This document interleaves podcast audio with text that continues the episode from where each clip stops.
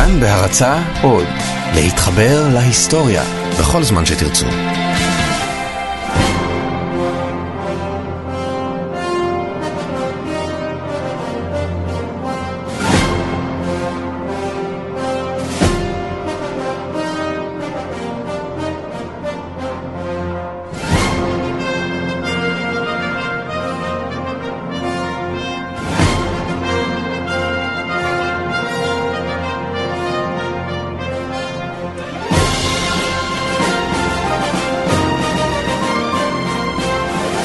האפוס הבדיוני באטלסטאר גלקטיקה מתאר מציאות בה המחשבים, הרובוטים והבינה המלאכותית עולים על בני האדם ביכולת החשיבה, באינטליגנציה ובכוח.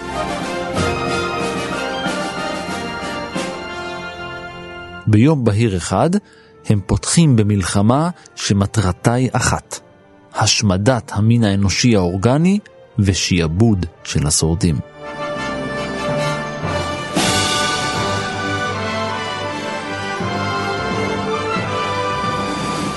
זהו חזון אפוקליפטי מחריד, שהשורשים שלו נטועים כנראה עמוק בהיסטוריה האנושית העתיקה. חזון שמפחיד אותנו גם היום.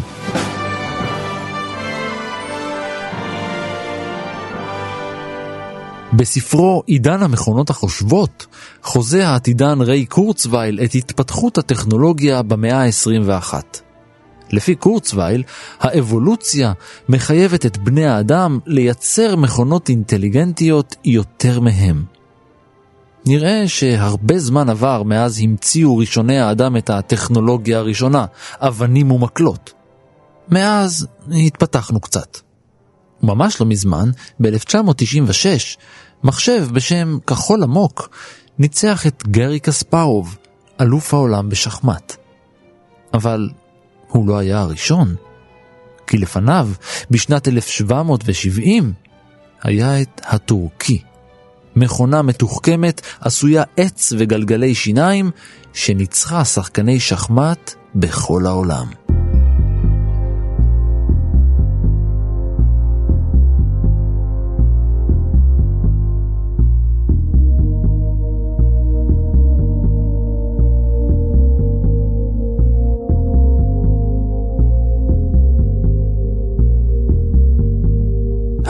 אני ערן מנהר ואתם על מנהר הזמן. מדי פרק אנחנו מספרים לכם על מקרה שקרה בעבר מזווית שכנראה עוד לא הכרתם. הפעם נספר את סיפורה של המצאה מסתורית ששיגעה את כל העולם במשך 84 שנה וניצחה גם את נפוליאון בונפרט ובנג'מין פרנקלין.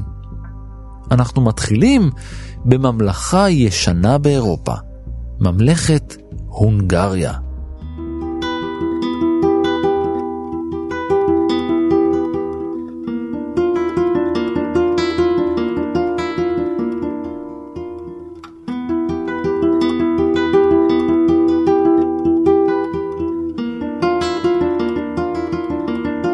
ב-23 בינואר 1734 נולד לאנגלברט וון קמפלן ואנה תרזה ספינדלר ילד נוסף, בן הזקונים וולפגנג. למעשה זו הייתה האימפריה הרומית הקדושה, שידועה גם בכינוי שלה הרייך הראשון. זוהי פרופסור סיגל ברמן ממחלקת הנדסת תעשייה וניהול באוניברסיטת בן גוריון בנגב. והממלכות האלה התנהלו בשיתוף פעולה, היה להם אה, בית משפט משותף, היה מנגנוני שלטון משותפים, אבל בהחלט היה מקום לכל לאום אה, בנפרד. בית הבסבורג שלט על שניהם.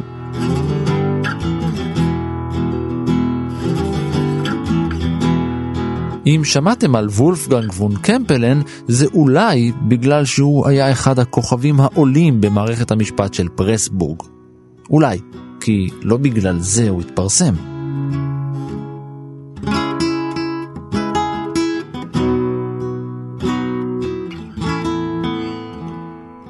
הוא למד משפטים ופילוסופיה בעיר, ואחר כך המשיך ללימודים במוסדות להשכלה גבוהה נחשבים אחרים, כמו בווינה וברומא, אבל זה לא מה שעשה אותו מפורסם.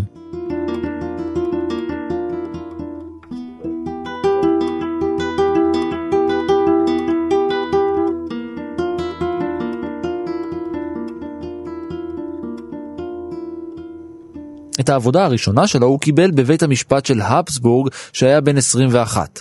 הוא היה פקיד במחלקה ההונגרית.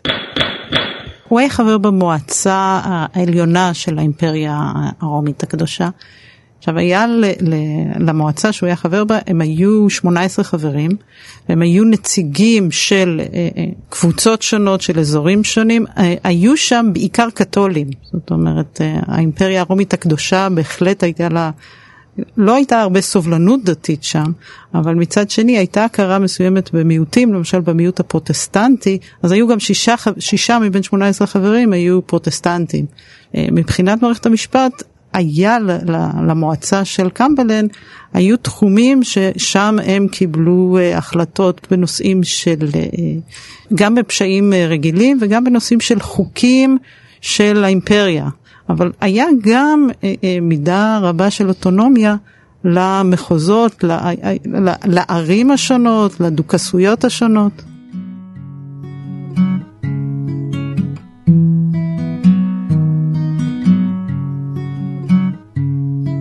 אחרי שנתיים התהפכו לוולפגנג וון קמפלן החיים.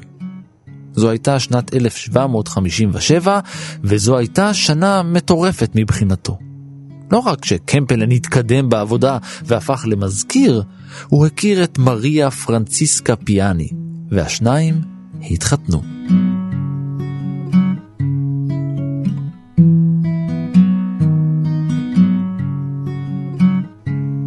לא חלפה שנה, וחייו התהפכו בשנית. מריה מתה באופן פתאומי בשל חסימת מעיים.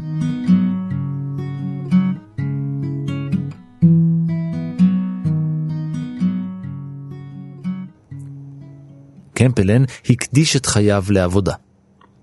ממזכיר הוא נהיה יועץ. הוא עבר לתפקיד מנהל מכרות המלח, הפך למפקח שני על הוועדה החוקתית של אזור בנאט, ובסופו של דבר היה נגיד בית המשפט האימפריאלי. הם היו השכבת האצולה. ושכבת האצולה חילקה בינה את התפקידים החשובים. צריך לזכור שמלח אה, הוא משאב אה, מאוד מרכזי. אז מנהל מכרות המלח זה תפקיד אה, חשוב.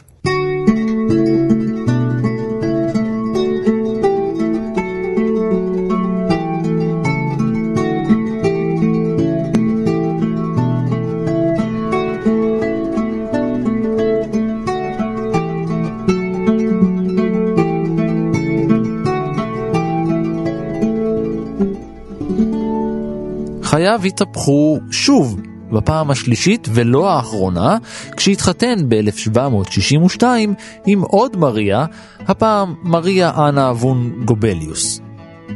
השניים הביאו לעולם חמישה ילדים, רק שניים מהם שרדו להיות אנשים בוגרים.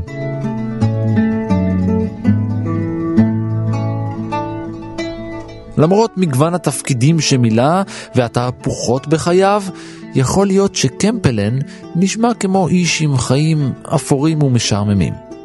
אתם יודעים מה? אולי, בכל זאת, מערכת המשפט. אבל העיסוק הזה אפשר לו לפנות הרבה פנאי למחשבות אחרות. נוסף על חוק ומשפט, קמפלן התעניין גם במתמטיקה ובפיזיקה. הוא עשה בהן שימוש כשהפך לאחד הממציאים הגדולים בדורו. מזל שהוא ידע לדבר כמה שפות, כמו גרמנית, הונגרית, לטינית, צרפתית, איטלקית, אנגלית, רומנית, כי זה ממש היה חשוב לו להמצאה הראשונה שלו. מכונה מדברת.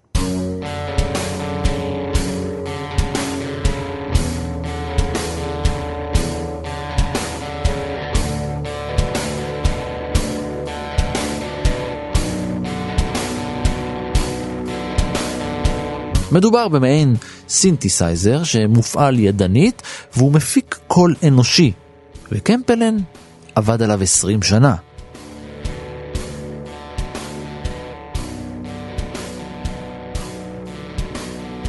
צריך לזכור שמה שמדברים אה, בתקופה אה, של המאה ה-18, גם המאה ה-19 לגבי מכונות מדברות, זה לא מה שאנחנו מבינים היום לגבי מהי מכונה מדברת.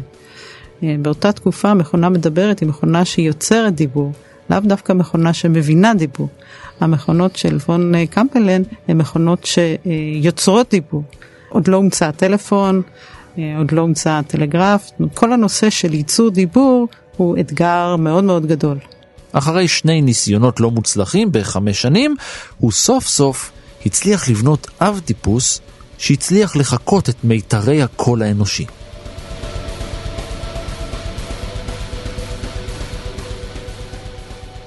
קמפלן בנה גם מנועי קיטור, משאבות מים, הוא אפילו רשם פטנט על טורבינת קיטור לתחנות קמח.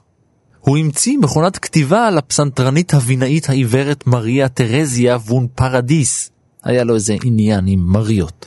הוא היה גם משורר ואפילו מלחין, אבל ההמצאה הגדולה ביותר שלו, אותה הוא בנה במשך חצי שנה בלבד, הייתה אוטומטון בשם הטורקי.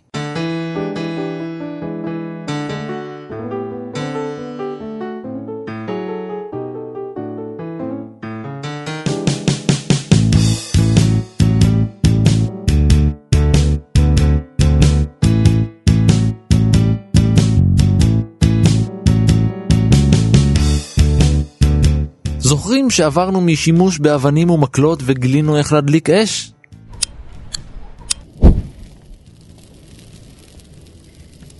אה, good times.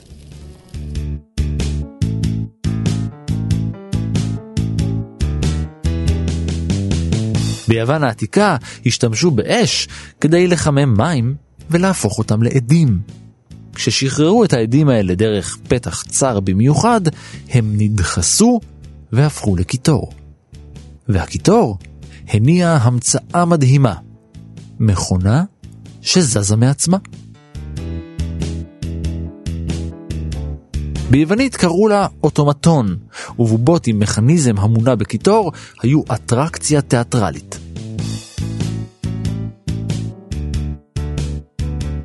אם ניקח צעד אחורה או ניקח שני צעדים אחורה, האוטומטונים הראשונים שמתועדים הם דווקא בסין. אה, אנחנו מדברים בסין על אוטומטונים במאה העשירית לפני הספירה. אה, עכשיו, כשאנחנו מדברים על אוטומטונים, אנחנו לאו דווקא מדברים על קיטור. הבסיס של אוטומטונים הם המכניקה.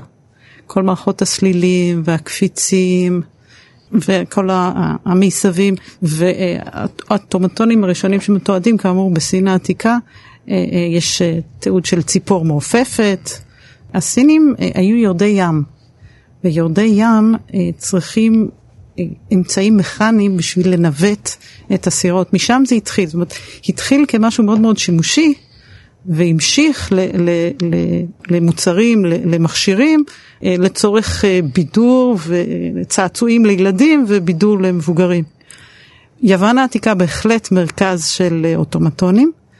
היו להם אוטומטונים, אה, ציורים, קישוטים, יש אה, לא מעט תיעוד מהמאה הראשונה, אחרי הספירה דווקא יש אה, אוטומטון מפורסם על קיטור של הרון, הממציא הנודע, אבי תחום הנדס, הנדסת המכונות, האיש שהמציא את הקיטור.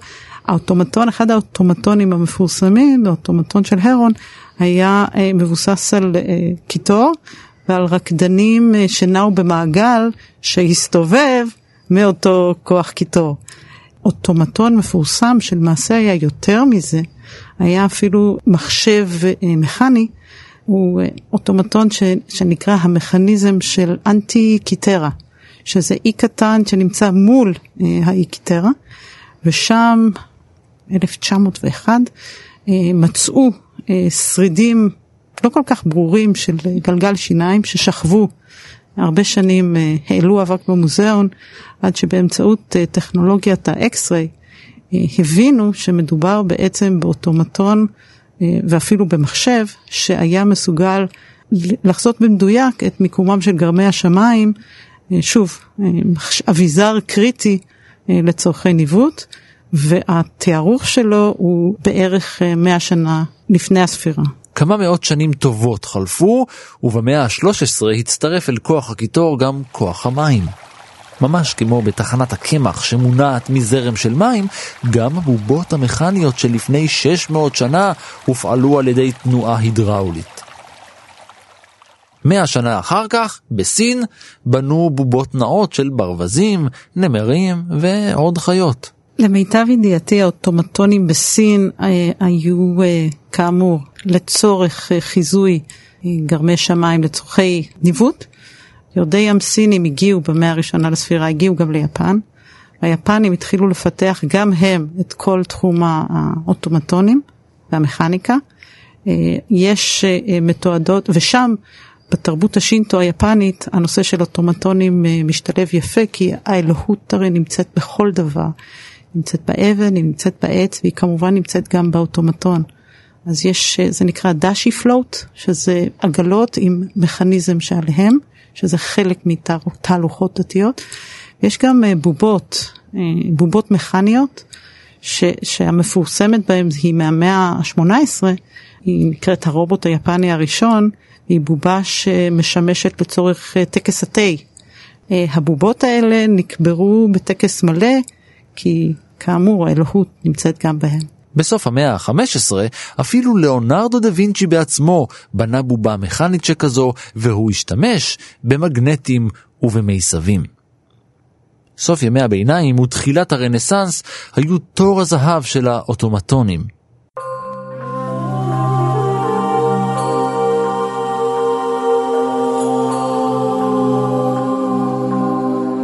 האבות הקדומים של הרובוטים של באטלסטאר גלקטיקה נולדו בחצרות המלכים לצורך שעשוע.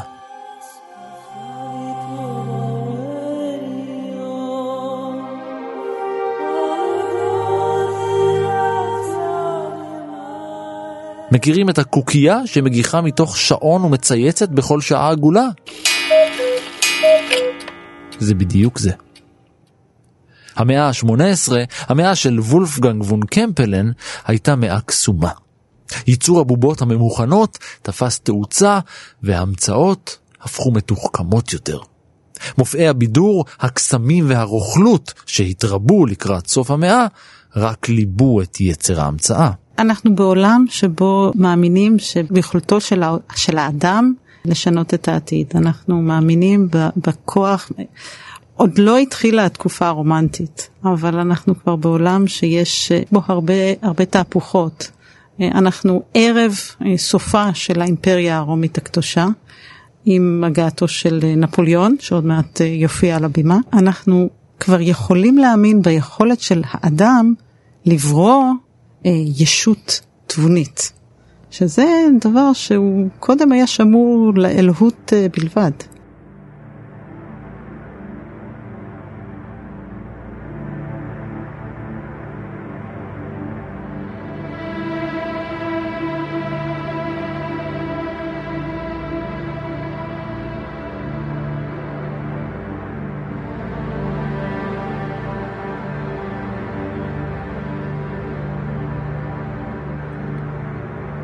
מוכנים למהפך הרביעי בחייו של וון קמפלן?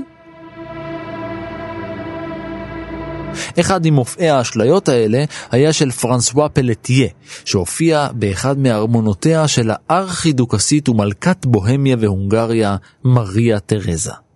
כן, עוד מריה. קמפלן הוקסם. אבל יותר מזה, הוא היה חייב לעשות את זה בעצמו. אז הוא קיבל על עצמו אתגר והבטיח לחזור אל אותו ארמון עם המצאה שתעלה ותאפיל על הפרנסואה הפלטיה הזה. הוא נכנס לסדנה שלו והתחיל לעבוד. הוא ניסר ותכנן, הוא דפק ושרטט, ליטש וחיבר, בנה והידק, ואחרי חצי שנה הוא יצא עם יצירת פאר.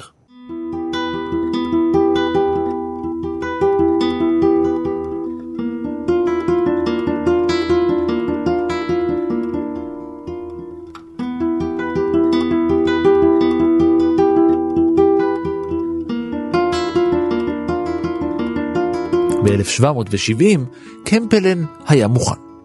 שישה חודשים אחרי המופע של פלטיה הגיע קמפלן אל הארמון בשונברון והציג את ה baby שלו.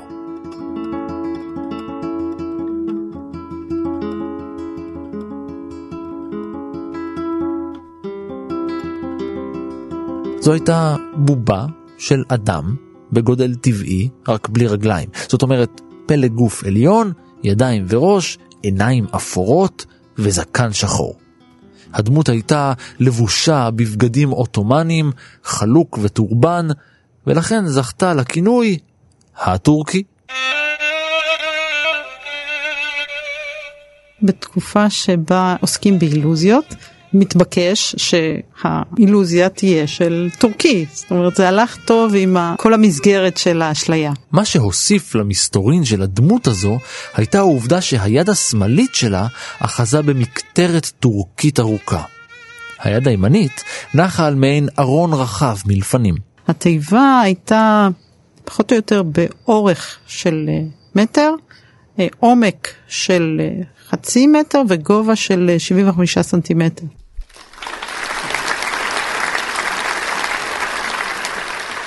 המופע החל כשכל דלתות הארון נפתחו אל מול עיניהם המשתאות של הצופים. כשנפתחו לרווחה, ניתן היה לראות בבירור את המנגנון המורכב ששכן בתוכו. גלגלי שיניים משתלבים ומסתובבים ממש כמו בתוך שעון. אם כל הדלתות היו נפתחות בבת אחת, ניתן היה לראות דרך המנגנון את הצד השני. באמת, מכונה מופלאה. דלתות נוספות היו מתחת לגלימתו של הטורקי, וגם מאחוריהן ניתן היה להבחין במנגנון המורכב של הבובה הקסומה. על הארונית הזו היה מצויר לוח שחמט, ובמגירה בארון היו חיילי המשחק מגולפים משנהב לבן ואדום. ככל הנראה מקור השחמט הוא בהודו. אמנם השם מקורו בפרסית. שחמט הוא סימן היכר של אה, משחק שקשה לשחק בו, ולכן הוא סימן היכר לאינטליגנציה. אם אני אגיד שאני משחקת ששבש, תגיד יופי.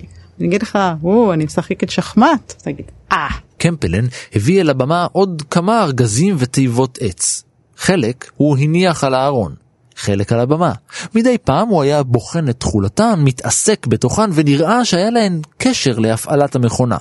נראה שיש בתוכן כוח על-טבעי. עוד לפני שזה התחיל, יש מושג בתחום הזה של יצירת רובוטים דמויי אנוש, באנגלית זה נקרא ה-Uncanny Valley, שזה התחום שבו משהו מאוד מאוד דומה למשהו אנושי, אבל לא בדיוק. הדוגמה הכי קלאסית היא דוגמת הזומבים. Okay? אוקיי? זה מאוד דומה לאנשים, אבל זה לא. דברים שנמצאים בתחום הזה הם מטרידים. הטורקי בהחלט באותה תקופה היה בתחום. הוא נראה אה, מפחיד ומטריד. ואז הכריז קמפלן כי המכונה מוכנה לקבל מתמודד. איזה מתמודד? למשחק שח כמובן. האמיץ הראשון היה הרוזן לודוויג פון קורבנצל. הוא נוצח די בקלות על ידי הטורקי. אחריו הגיעו עוד ועוד מתחרים, והטורקי הביס כל אחד בפחות מחצי שעה. הטורקי היה תמיד הצד הלבן של הלוח ופתח את המשחק. אם הוא איים על המלכה, הראש שלו הנהן פעמיים. איים על המלך? שלושה הנהונים.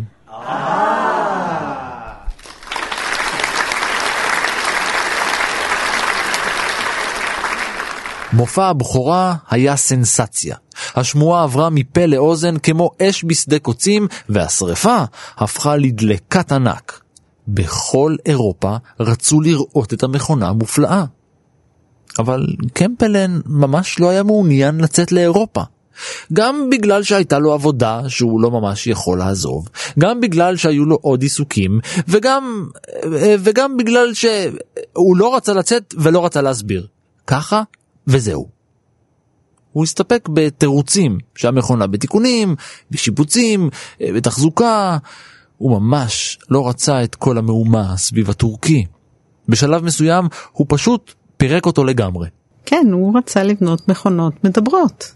זה היה תחום העניין העיקרי שלו. אבל אז הגיע צו מהקיסר יוזף השני, שעמד בראש האימפריה הרומית הקדושה, והוא הורה לו להרכיב מחדש את הטורקי ולשלוח אותו ישירות לווינה.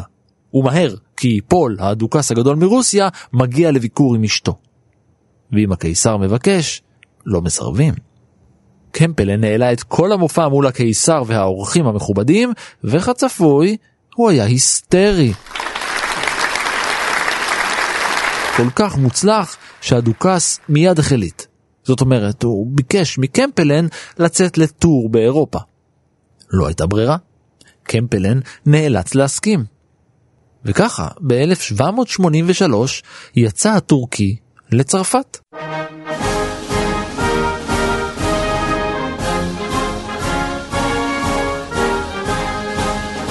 בנייה של המצאות בקיטור ובנייה של מכונות מדברות אה, שלוקחת 20 אה, שנה, היא לא זולה.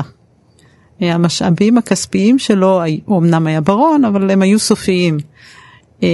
הוא מאוד מאוד קיווה שאותו סיור באירופה יעזור לו למלא את מאגריו הכספיים שידלדלו משהו. בפריז הטורקי הפסיד לדוכס שרל גודפרואה מבויון.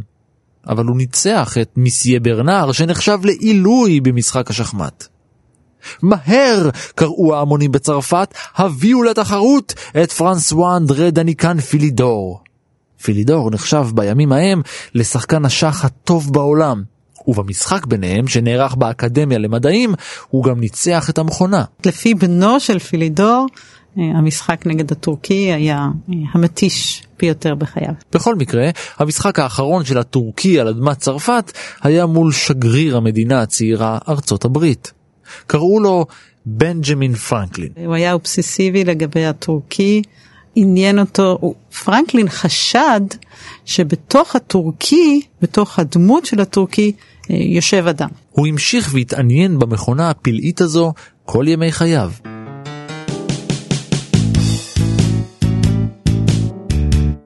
מפריז עבר קמפלן ללונדון, ואחרי שנה שלמה המשיך בסיבוב ההופעות דרך חצי אירופה עד לייפציג, דרזדן ואמסטרדם.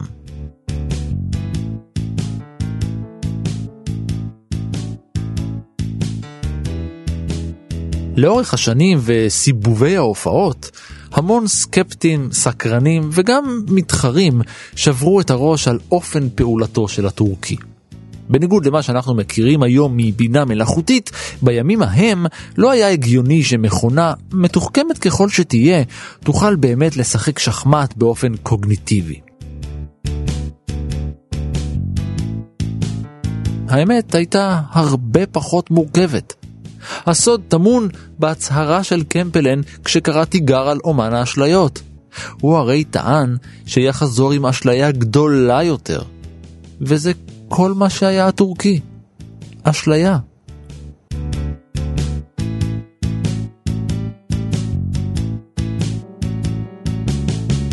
בתוך הבובה ישב שחקן שחמט מקצועי.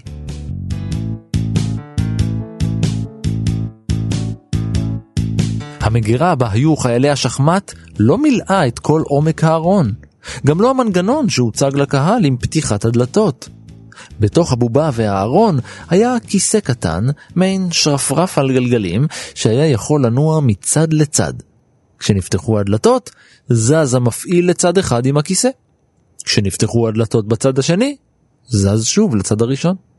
בכל אחד מחיילי השחמט היה מגנט קטן, ולוח השחמט היה מספיק דק כדי שבתוך הארון יוצמדו אליהם מגנטים נוספים. מתחת ללוח של הטורקי בתוך התיבה היה דיסקות מחוברות לחוט.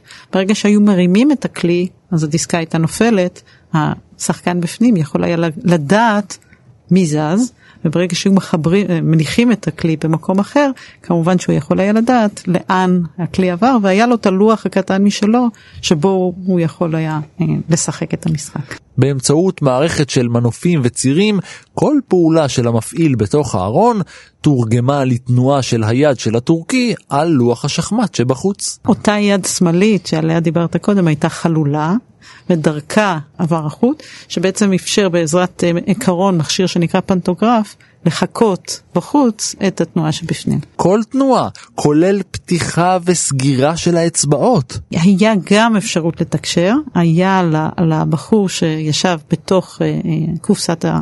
בתוך התיבה, היו שני גלגלי שיניים, שהיה להם מספר, מספרים בפנים ובחוץ, והוא יכול היה להעביר הודעות למפעיל שבחוץ.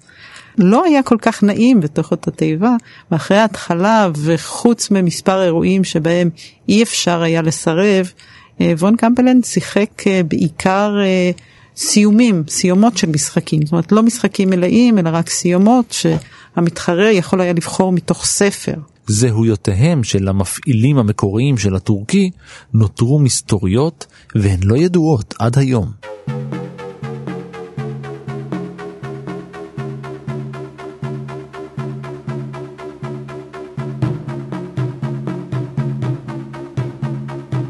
אי אפשר לדבר על אינטליגנציה, אבל לבחון האם מכונה מתנהגת בצורה אינטליגנטית, בלי לדבר על טיורינג. טיורינג באנגליה אה, ב-1950 מדבר על כך שבגלל שכל כך מסובך להגדיר מהי מכונה ומהי אינטליגנציה, עדיף לנו לבחון האם מכונה מסוגלת לעשות מה שאנחנו, יצורים חושבים, עושים. והוא מציע את משחק החיקוי.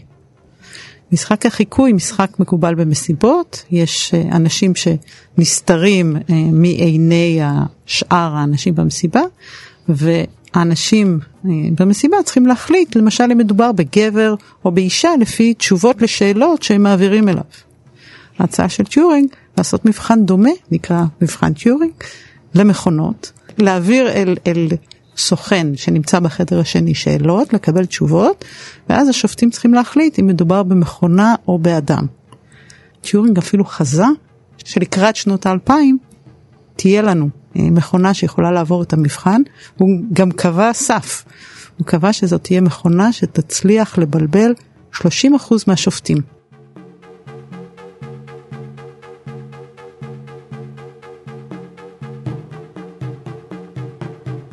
ב-1789 פרסם קמפלן ספר המכיל למעלה מ-20 שנות מחקר בנושא מכונה מדברת. מכניזמוס דר מנשליכן שפרחן נבסט בשריבונג זיינר שפרחן דן משינה. מנגנון השפה האנושית ותיאור המכונה שלו. אחרי 43 שנות שירות האימפריה האוסטרית, ואחרי מאבקים בלתי פוסקים עם השלטונות על גובה הפנסיה שלו, וולפגנג וון קמפלן פרש לגמלאות.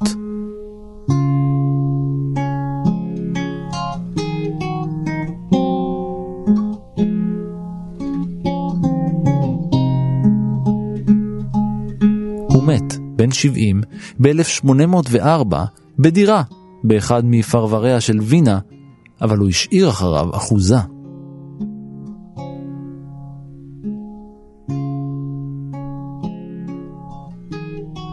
בנו מכר את הטורקי למוזיקאי מבוואריה בשם יוהאן נפומוק מלצל. הוא שיפץ ושדרג את המכונה במשך עשר שנים. ב-1809 הגיע להתמודד מול הטורקי גרסת 2-0 נפוליאון בונפרט.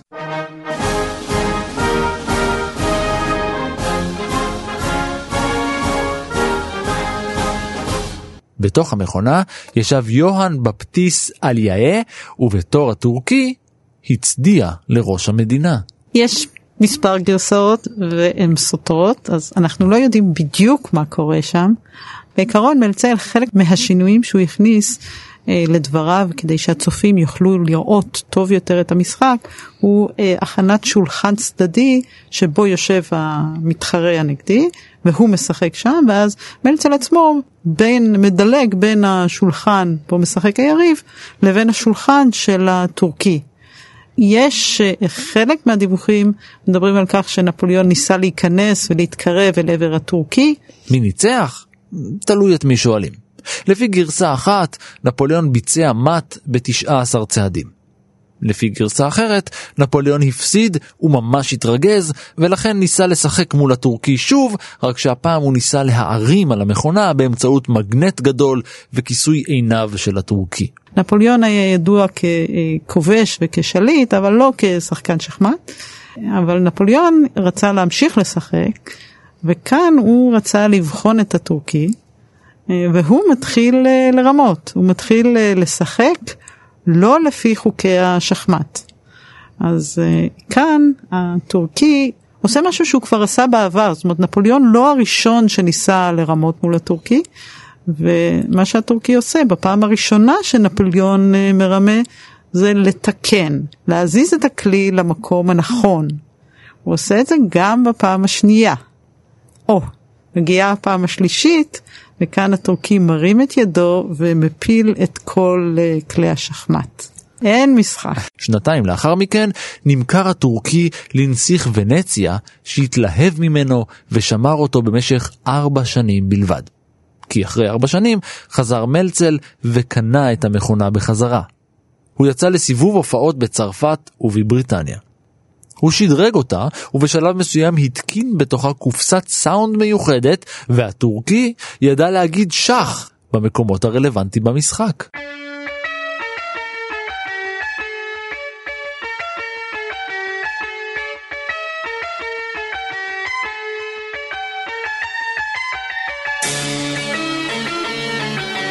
סיבוב ההופעות הזה היה רווחי ביותר. אחת הגרסאות טוענת שמלצל קנה בחזרה את הטורקי אה, מהנסיך אה, בתשלומים, ובעצם היה צריך להחזיר אה, לו את הכסף, ולא כל כך הצליח.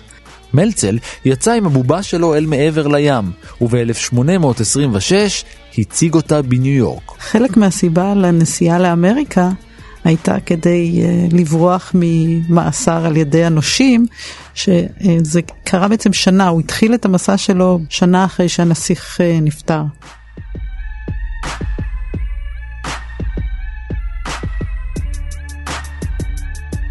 במשך כמעט עשור הוא עבר בכל רחבי ארצות הברית וקובה.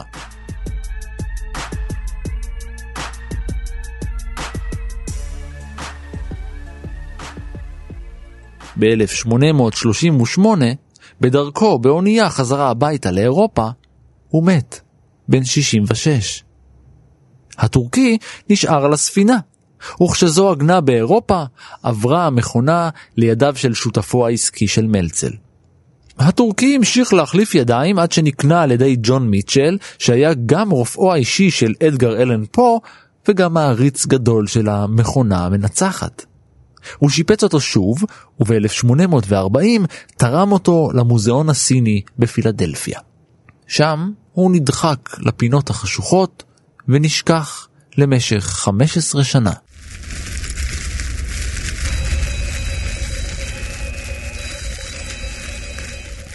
ב-1854 פרצה שריפה בתיאטרון הלאומי של פילדלפיה ודי מהר עברה אל המוזיאון השכן. כתוצאה מהאש נשרף הטורקי. הלוח, לוח השחמט המקורי נשמר ולא מושמד בשרפה.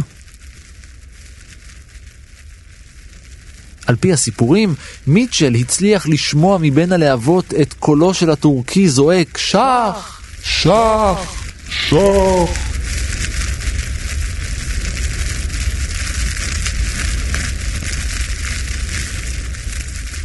ב-2014 רובוט של קבוצה רוסית שהתחזה לילד אוקראיני בן 13. הצליח לבלבל באירוע לרגל חגיגות 60 שנה למבחן טיורינג, הצליח לבלבל 33 אחוז מהשופטים.